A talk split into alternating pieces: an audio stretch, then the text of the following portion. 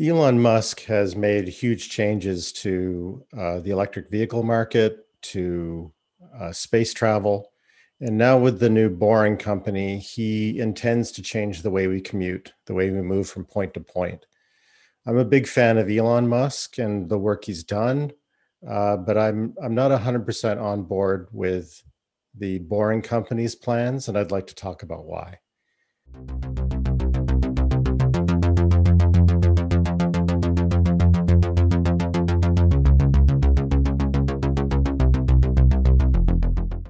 The boring company started almost like a joke. He said he was stuck in traffic and he's like, screw this, I'm going to build tunnels underground to take us from point to point.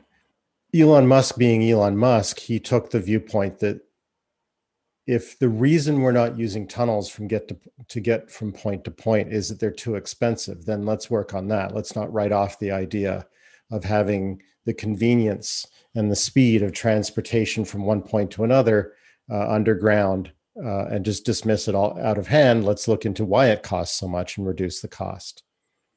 One of the ways that he uh, has reduced the cost of what the boring company is capable of doing, and he claims that the the boring company can tunnel about 10 times cheaper than your typical uh, competing subway tunnel. One of the main ways he he uh, claims that the boring company is faster and cheaper is because it bores smaller tunnels, which is uh, makes uh, intuitive sense, and it also uh, is mathematically sensible since you are if you cut the size of a tunnel, the diameter of a tunnel in half, then you wind up with one quarter of the surface area, you know, pi r squared. So you you you wind up with a quarter of the surface area to bore through and of course a quarter of the volume of dirt to deal with as you bore through. So if you can make tunnels cheaper, provided they're smaller, uh, and you use electric propulsion, of course, trains are electrically uh, propelled as well, but he's thinking along the lines of smaller vehicles, often personal vehicles, like uh, the fleet of vehicles that, as it happens, Tesla sells. That if he puts those in the uh, underground tunnels, then that will be uh, more cost effective because it takes up less room. The vehicles are smaller. You can put them down a smaller tunnel. He also makes the argument that if tunnels are cheap enough, then it is a very scalable solution because what you can do is you can run what he said, the way the phrase he uses is an arbitrary number of tunnels under a city, for example.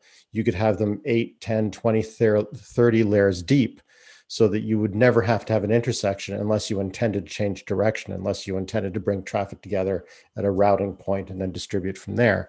Otherwise, you can go from point to point, and anytime you on a on a 2D map you encounter a point where the two uh, tunnels would intersect, one can go under the other, and provided the soil conditions are are uh, beneficial, you could dig as deeply as you want and uh, have countless possible paths.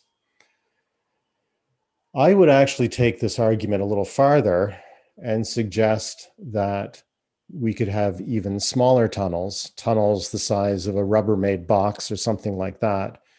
And instead of putting all the people underground, we could put all the freight underground. And I think that's a more exciting possibility because one of the problems we have with delivery of goods these days is that last mile problem. And if we have cheap enough tunnels, then we could conceivably bring up a tunnel uh, connected from uh, Amazon warehouse and have it pop up a block from my house, for example. And then the last mile could be mo- me pulling up in my car and putting it in my trunk, or even walking it home, or carting it home, or having some last mile service, some sort of Uber Eats, collect whatever it is and bring it to my home.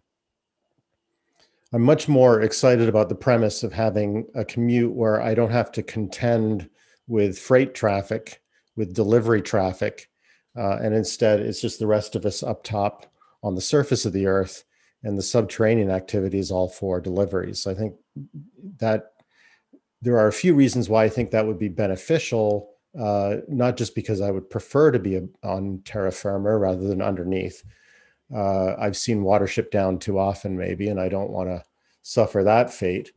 But it also means that the tunnels can be much, much cheaper, not just because they can be uh, even a quarter of the size and therefore one sixteenth the cost of the t- types of tunnels that Elon Musk is proposing.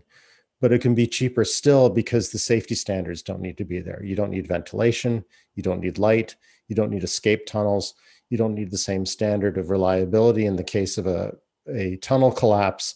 I'm sorry, your delivery will be late. Your uh, chicken wings and fries will be cold. We're going to have to send you another batch uh, you would just send a tunnel boring uh, repair system down and you would dig out the collapse and restore it. But it wouldn't bring a huge problem uh, to any person. It would not bring physical safety and it wouldn't bring terror to the people trapped underground if that was a, a human occupied tunnel.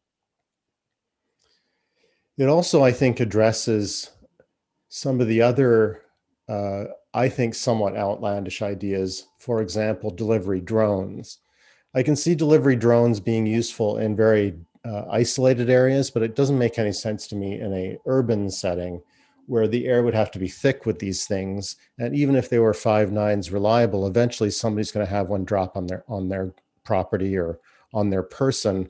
It just doesn't seem worth the risk to me. And also, it spoils the air. I mean, we have under ideal circumstances, we want the landscape to return to some beauty. And if we put all the delivery traffic underground, I think that goes a long way toward that. So, am I wrong? Should we be putting people underground or should we be putting cargo underground? I can't wait to hear from you.